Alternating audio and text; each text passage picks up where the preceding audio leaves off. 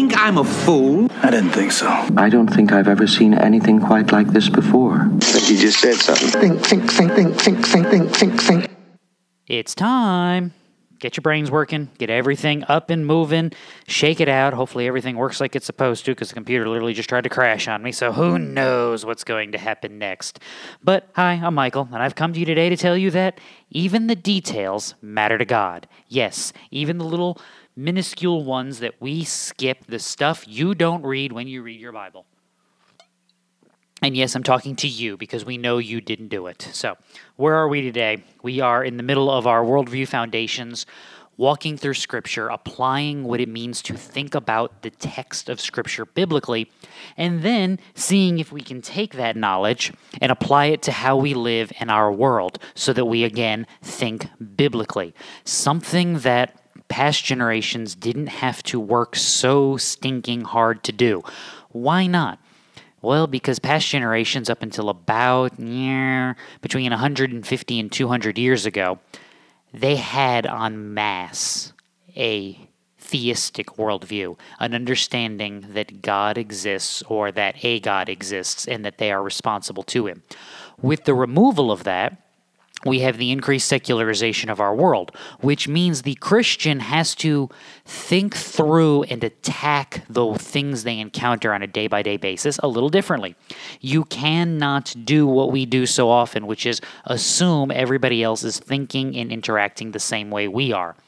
Hopefully, this little series is a bit of a help that as we walk through scripture and as we think through these things, we can set up a. Uh, well, a scenario? No. We can set up a structure and a grid by which we can actually understand this world from a biblical perspective. So, we are in Numbers, which, if there is ever a part of your Bible you're going to skip, it, it's, that's not Leviticus, it's Numbers. We shouldn't. Now, I didn't say you should commit the entirety of the book to memory. But there is a middle way here. We should be able to read it and appreciate it and understand it. Now, I will not torture you by making you read it. So, chapter 1 the lord spoke to moses in the wilderness of sinai in the tent of meeting on the first of the on the first of the second month in the second year after they had come out of the land of egypt so it's been about a year since we've left egypt now saying what? Take a census of all the congregation of the sons of Israel by their families, by their father's household, according to the number of names, every male head by head from 20 years old and upward. Whoever is able to go to war in Israel, you and Aaron shall number them by their armies. Moreover, there shall be a man of each tribe, each one head of his father's household. These then are the names of the men who shall stand with you. And then there you go. And now they are named off the heads of the households, the counting out. The Levites, however, were not numbered among them by their father's tribe, for the Lord had spoken to Moses, saying, Only the tribe of Levi shall you not number, nor shall you take their census among the sons of Israel. But you shall appoint the Levites over the tabernacle of the testimony and over all the furnishings and over all of the belongings of it. They shall carry the tabernacle and all its furnishings, and they shall take care of it. They shall also camp around the tabernacle. Notice the reasoning. This is supposed to be a comfort to Israel, an understanding of who God has redeemed and for what purpose He has redeemed them. This is why the Levites aren't counted. The Levites aren't really that category of people in Israel. They are not really of Israel. They don't belong to the nation. They are supposed to be set aside and belong to God. Therefore, you don't need to count them. God has enough. Well, how many does He need? However many He needs. Does He have enough? The answer is yes. God has enough. He doesn't need you to count them. You don't need to know. It doesn't matter. God knows. So you get the arrangement of the camps in uh, chapter 2. I'll let you read that. Yes, it is very cross like, and I'll let you deal with that. You get chapter 3, where the Levites are apportioned and uh, appointed to the priesthood. Then you get their duties retaken. You get the redemption of the firstborn. Number every firstborn male of the sons of Israel from a month old upward and make a list of their names. Why, I wonder? You shall take the Levites for me, I am the Lord, instead of all the firstborn among the sons of Israel, and the cattle of the Levites instead of all the firstborn among the cattle of the sons of Israel. Notice what's going on here. The firstborn belong to God. Why? Because he has already paid for them with the Exodus. He has already paid for them with redemption in Egypt. They were due to die. The firstborn of the land will be dead unless you are exercising faith in Yahweh. Notice it is saving faith, not saving work. The sacrifice of the lamb in the blood on the doorpost is pointing to the sacrifice of the lamb who is Christ and the blood that he sheds at Calvary, not the lamb itself. Excuse me. The thing that saves the Israelites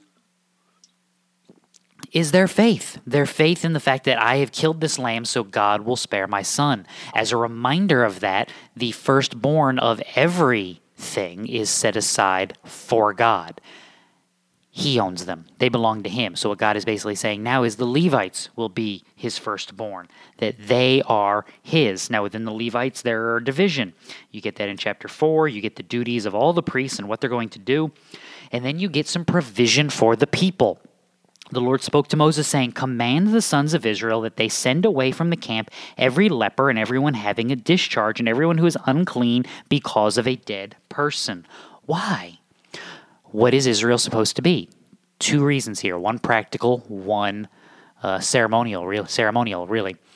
Practically, if there's disease like this, you need to get it out of the camp. I mean, the world has been shut down because we've acted like COVID was, you know, Captain Trips from um, from the stand or something. It wasn't, but that's neither here nor there. You want to actually quarantine sick people away from healthy people, especially in this world where something like, uh, well, something like a skin infection or leprosy could spread and you know devastate a population. But the better and more important reason is the holiness of Israel. They are to be a pure and undefiled people. Illness, judgment from God, symbols of sin, symbols of brokenness. Therefore, they are to be set aside. And when they are healed and restored by God, they are restored to the people. Israel is supposed to be pure, holy, and undefiled, a people for God's own possession, as Peter would also describe the church. Therefore, anything that is a symbol of that impurity to the nations around them is to be removed. You're going, well, why, as Christians, do we not do that with sick people today? And the answer is because we're not testifying as a nation, we are testifying as a holy people pure in Christ, recognizing that we ourselves are not pure, but we can live in purity as we live in Christ. That's why Peter can apportion the language of holiness and righteousness, and why Christians can be involved in the muck and the mire of the world and can serve humanity and the kingdom in the midst of the muck and the mire of the world because our holiness and our righteousness is alien to us. It is provided by Christ. Therefore, we do not have to worry about anything in this world staining us and removing that righteousness. We can rest on God. You also get the uh, test for adultery here. Excuse me, which would be important for the Israelites because, again, it puts the judgment where? You may think the test is bizarre. For the Israelite, it puts the test solely in the hands of God. He is the one who enacts it excuse me, he is the one who judges. You also have the law of the Nazarites for the people that are being set aside for God. How are they to live? How are they to understand? This will become important if you want to understand what's going on with Samson and that his power comes from God and not from his hair, the law of the Nazarite in number six.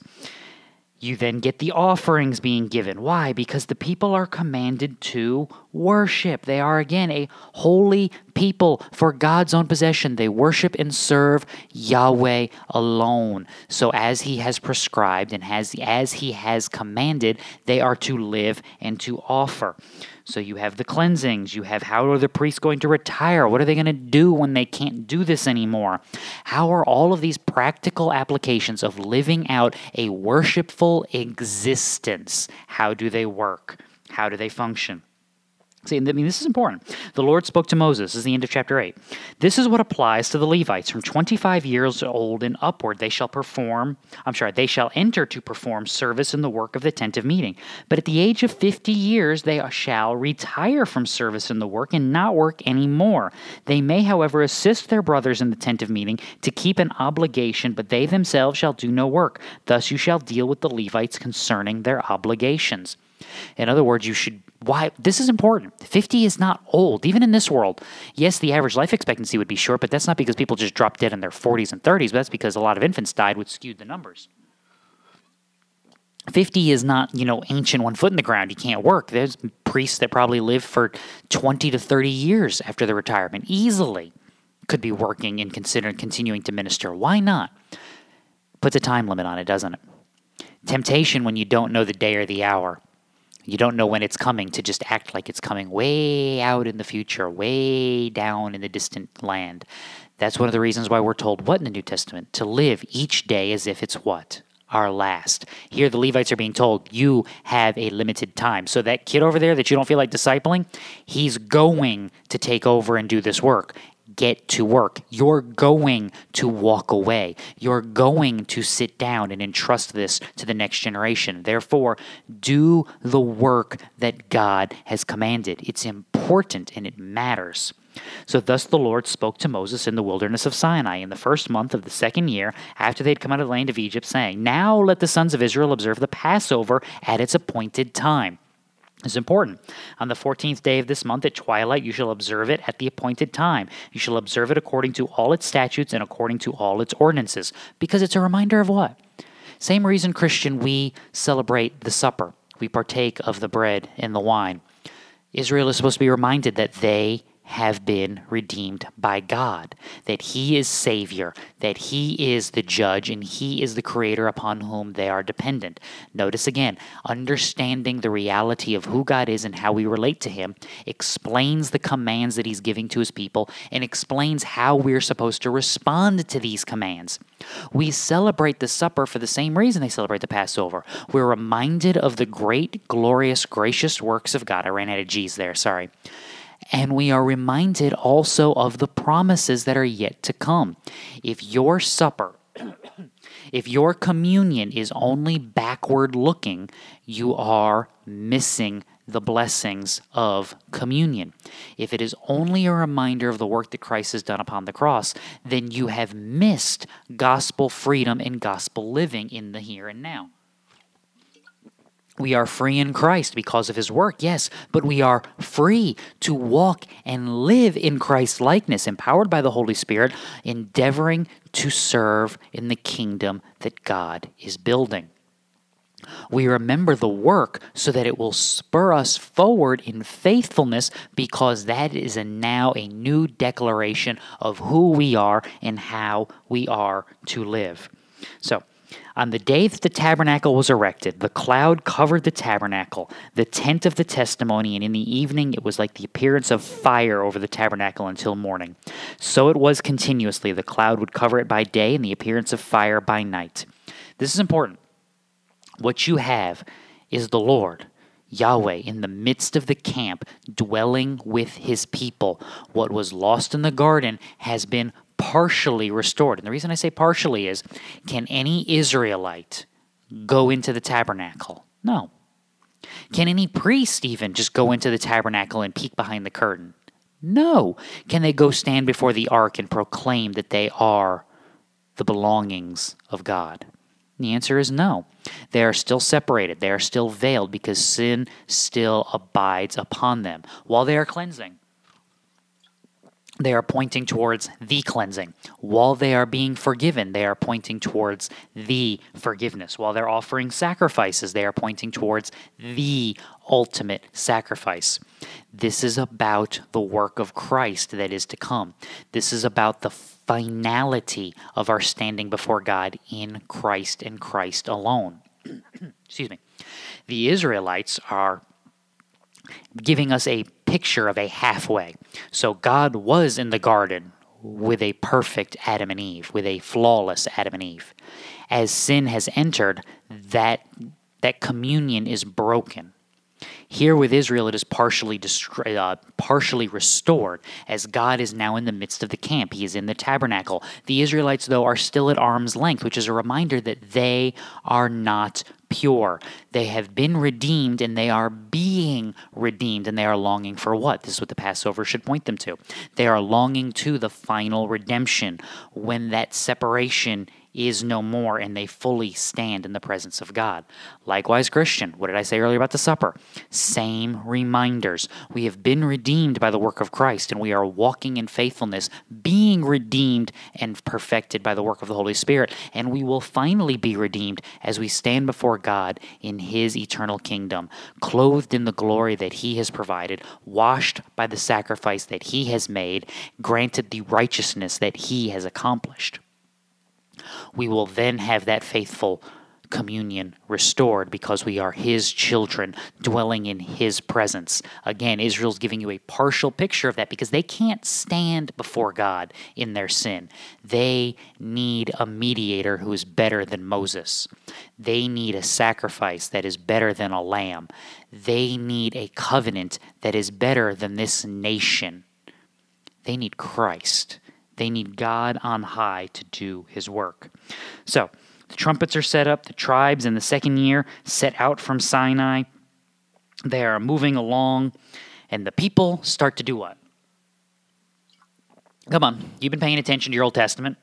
Now, the people, verse uh, chapter 11, the people became like those who complain of adversity in the hearing of the Lord. And when the Lord heard it, his anger was kindled, and the fire of the Lord burned among them and consumed some of the outskirts of the camp. The people therefore cried out to Moses, and Moses prayed to the Lord, and the fire died out. So the name of that place was Taberah, because the fire of the Lord burned among them. Yeah. In the midst of everything I've just described, that they are living out day by day, they sin. And God reminds them of who they are, that they are the dependent ones, that He is Savior, but He is also Judge. Christian, this should actually be a comfort to you, because in Christ you are saved. Your sin placed upon Him upon the cross. In Him you are cleansed, but you are still not fully washed, I guess would be the right word. Excuse me. Smack the microphone a little bit, it's good for us. You are not fully complete. And yes, I know that's a redundancy from the Department of Redundancy Department. But you are not finished yet. The work is finished, but you are not finished. What that should tell you is that it will be finished. It will be completed. This is one of the promises. Excuse me again. This is one of the promises that God allows. This is one of the promises that He is going to fulfill. Just as the Israelites complain, we get caught in our sin. And just as the Israelites are not completely destroyed, Christian, you are not destroyed. Excuse me, one second again. mm, I got a frog in my throat, apparently. As long as I don't get darkness and flies and gnats and hail, we're going to be all right. That was a plagues joke for those of you not paying attention. But this is what goes on. Humanity sins. We walk away. We deal with consequences. We deal with problems. And God graciously, long sufferingly perseveres with us. He sustains us in the midst of our sin. He suffers our iniquity as we are being cleansed, as we are being sanctified. This is one of those hard things that we get at because we want to be better and we think that other Christians should be better, and we have to realize that we're, we're just not. We're just not. We're endeavoring, we're working, and by the power of the Holy Spirit, we're going to get there, but we're just not there now. But God hasn't forgotten. He hasn't reneged on his promises. He has not removed his grace and his mercy. He has not left us as orphans. Therefore, we can persevere in the midst of our sin because he is persevering in the midst of our sin. So, there complaining, they're greedy. Now Moses heard the people weeping throughout their families, each man at the doorway of his tent, and the anger of the Lord was kindled greatly, and Moses was displeased, as he should be. So Moses said to the Lord, Why have you been so hard on your servant? Why have I not found favor in your sight that you have laid the burden of all this people upon me? Was it I who conceived all this people? Was it I who brought them forth that you should say to me, Carry them in, the, in your bosom as a nurse carries a nursing infant to the land to which you swore to their fathers? Where am I to get meat to give to all this people? the answer is, He's not. God will give. And God hears the complaint and recognizes, just as Jethro said, that you can't do this work. So the 70 elders are appointed. The work is divided.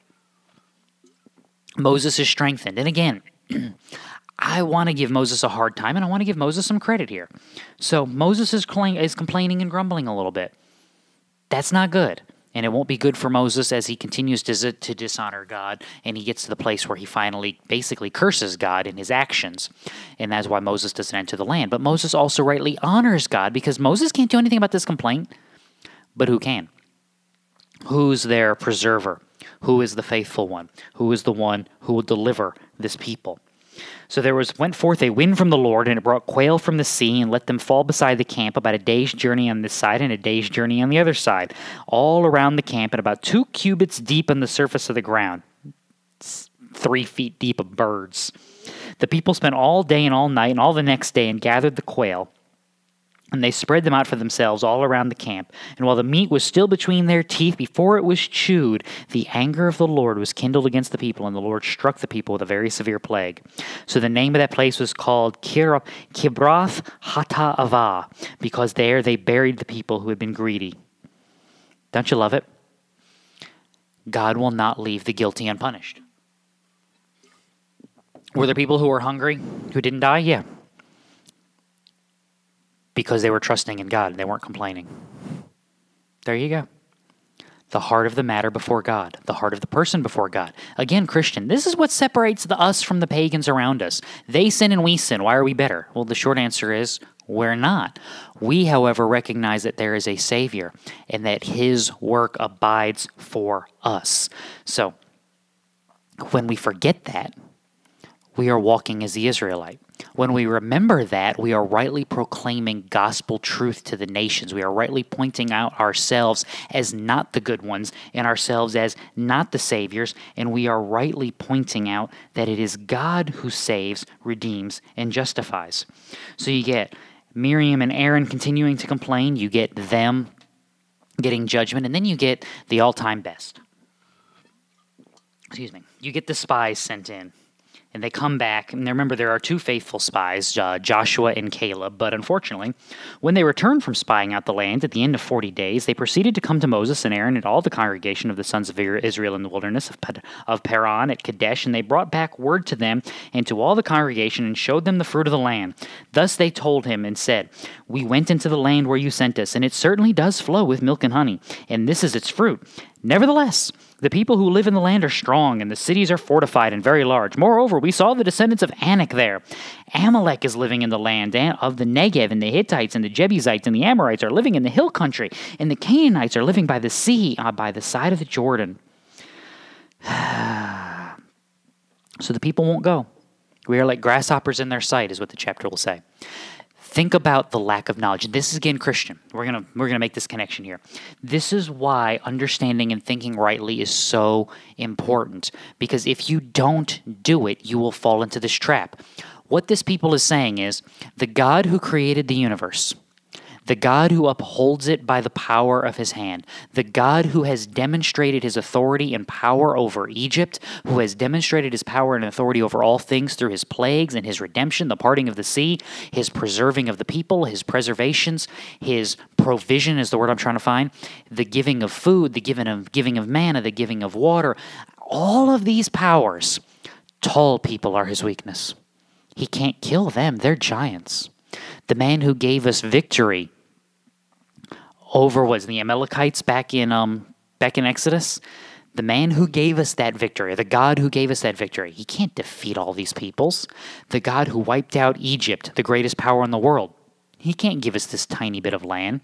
The God who conquered the sky and rules over the seas and the waters and everything around us.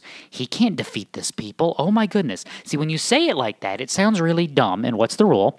Exactly, don't do dumb things. They have forgotten who God is, how He's operated, who they are, and how those things work together. Christian, think through your standing before God and evaluate.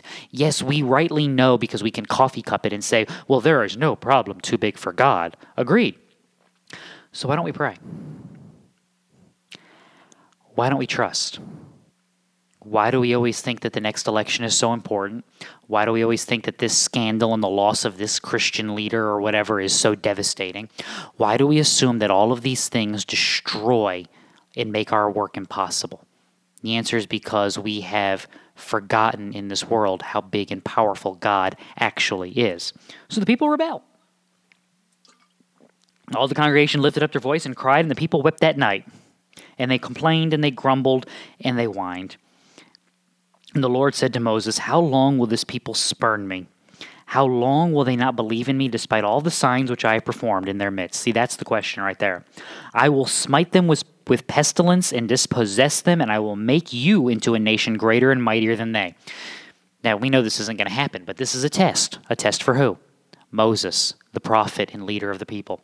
But Moses said to the Lord, Then the Egyptians will hear of it. For by your strength you brought up this people from their midst, and they will tell it to the inhabitants of this land. They have heard that you, O Lord, are in the midst of this people. You, you, O Lord, are seen eye to eye, while your cloud stands over them, and you go before them in a pillar above cloud by day and a pillar of fire by night. Now, if you slay this people as one man, then the nations who have heard of your fame will say, This is because the Lord could not bring this people into the land which he promised them by oath. Therefore, he slaughtered them in the wilderness. Now I pray, let the power of the Lord be great, just as you have declared. The Lord is slow to anger and abundant in loving kindness, forgiving an iniquity and transgression, but he will by no means leave the guilty unpunished. Moses is quoting what was proclaimed as God passed by him the, in Exodus.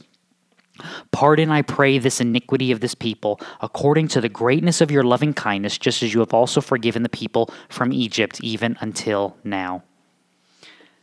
So there you go. He appeals to God as what? Gracious and loving Savior. And when Israel sins against God by now saying, Fine, we'll take the land in spite of the fact that you're going to judge us for 40 years, they have lost and they are wiped out. So thus begins the part you skip laws.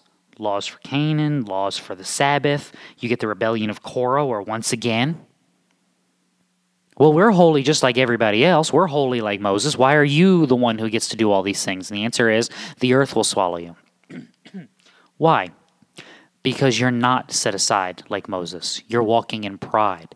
And again, how bad is the sin of, Egypt, of Israel? They complain that it's Moses' fault that God has done this. Don't you love it? I mean, think about this. The next day, all the congregation of the sons of Israel grumbled against Moses and Aaron, saying, You are the ones who have caused the death of the Lord's people. No, God is the one who has caused the death of God's people, not Moses. But again, you, are you not seeing the temptations here? This is the problem when we get too invested in the world. This is why when we look at stories, when Lou and I sit down or Cameron and I sit down, we look at stories, we want to look at them how? Appreciate them for what they are and then understand them and evaluate them as Christians. We don't want to see these things as the world sees them. We want to see them as God's people, who we are and how we are in Him. So the people are rebuked. Aaron's staff is the one that buds. He is the chosen. He is the mouthpiece and messenger from God. So we get back to understanding worship. You get the Levites and how they are to live and how they are to be given. You get ordinances for how the offerings are supposed to be given. You get death from Miriam, and then you get water. Take the rod, you and your brother Aaron, assemble the congregation and speak to the rock before their eyes. You know how this ends. This is Numbers 20. Moses doesn't speak to it because the people grumble and complain, and Moses gets aggravated and he strikes the rock.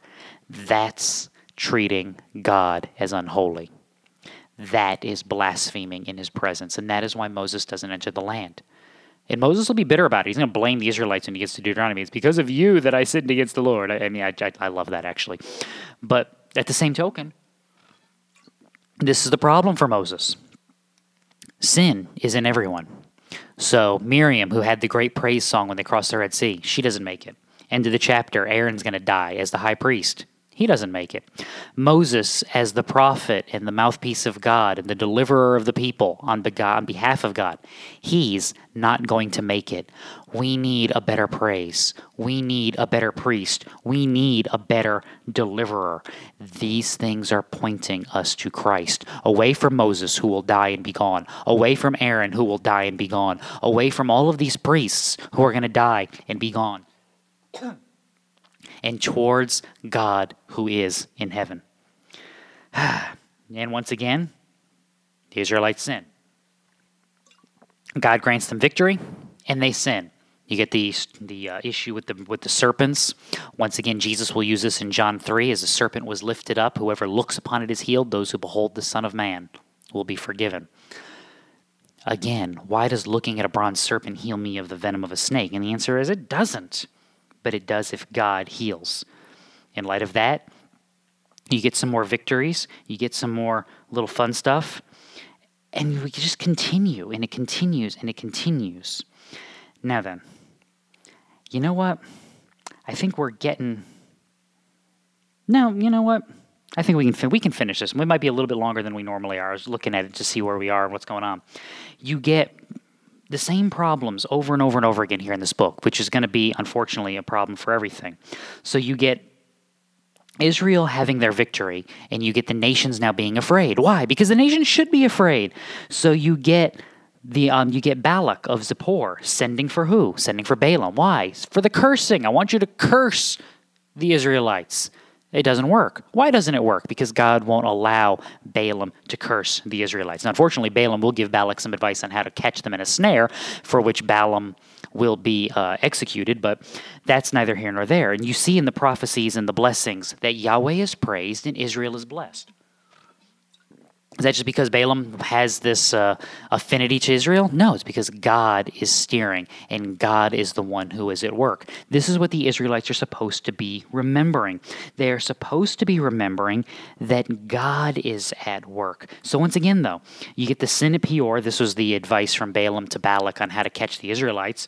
And you have the immorality. And the Lord spoke to Moses, saying, Phinehas, the son of Eleazar, the son of Aaron the priest, has turned away my wrath. How did he do that? The sons of Israel came came and brought his relatives to a Midianite woman in the sight of Moses and the sight of all the congregation of the sons of Israel while they were weeping at the doorway of the tent of meeting. Phinehas, the son of Eleazar, the son of Aaron the priest, saw it. He arose from the midst of the congregation, took a spear in his hand, and he went after the man of Israel into the tent and pierced both of them through, the man of Israel and the woman through the body. So the plague of the sons of Israel was checked. In other words, he cared more about the holiness of God and the command that God had given than he did what his brothers thought of him.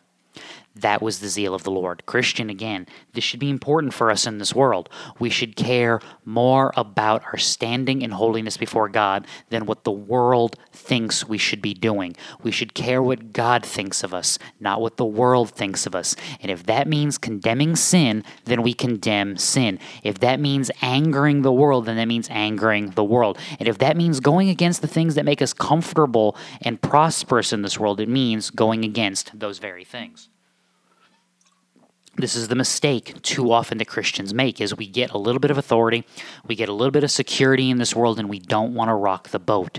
We fail to remember that our authority comes from a God and our security is in his kingdom. And anything short of that is is cooperation with this place. It is having our feet in two kingdoms and we cannot dwell there. We cannot love the world if we are in Christ because we are loving the thing that he is killing. Excuse me.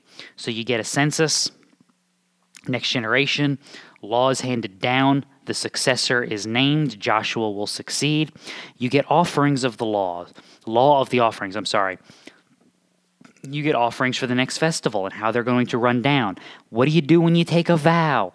How are we going to win in battle? We're going to win because of God. So what do you get? You get 31. That's why I love this. In the midst of all excuse me, in the midst of all of these laws, what do you have? You have, oh, by the way, we're still actually living. We're still actually doing this. We're still actually functioning as God's people. Again, Christian, as you grow, as you learn, as you're being sanctified, you're dealing with the world. Some days you'll get it really right, some days you'll get it really wrong. Recognize that each day you are to offer that to God. So you get the Reuben, Gad, and the half tribe of Manasseh wanting to settle on the other side of the river. They will continue to fight for the Israelites until the land is taken, but they found a place that they like. You get the rundown of the journey. Then you start getting how are we going to divide this land when we get to it? Where are the Levites going to be? How are the inheritance laws going to work? And that becomes the end of Numbers. I told you we'd finish it because there's a lot of stuff we were going to just kind of gloss through. But recognize this is a sinful people trying to walk in godliness, failing miserably most of the time. That should be a comfort. Because what are we oftentimes? Recognizing our sin, recognizing our iniquity, and recognizing the great salvific work of God. As long as we remember who He is and how we relate to Him, our foundations remain intact and we can live in this world while living for God. Notice the distinction there. We live in this world, but we live for God. When Israel really messes it up, they forget that distinction and they start living in this world for this world. When we live for God, things line up and make sense. When we recognize our dependence upon Him who has preserved us and saved us, and we recognize that He will judge the sin and iniquity of this world, and that even in the midst of our long lives, that He is patiently working and accomplishing His promises, then we can walk the path He has laid out. So, what have we learned here today? God cares for His people. God's people are never the star of the show. Always remember that it is God, and God will accomplish his promises. Questions, comments, complaints, send them to info at practicaltheologyministries.com. Anything you want us to look at or take a gander along, send it to us. We'll be glad to look at it. Um, hopefully, life won't be in the way tomorrow, and Lou and I can pick up where we left off going through some issues on uh, manhood and womanhood in Scripture and making ourselves set up as we, uh, well, as I prepare to go to the uh, annual meeting of the Southern Baptist Convention, where who knows at this point, other than God, what the issues we're going to deal with are going to be, because every time I think I've got it nailed down, something else comes up. So that's coming up sooner than later. And so we'll be dealing with that, and hopefully we'll be able to finish that little jaunt we've been taking and go from there. So until we meet again, read your Bible, it'll do you good.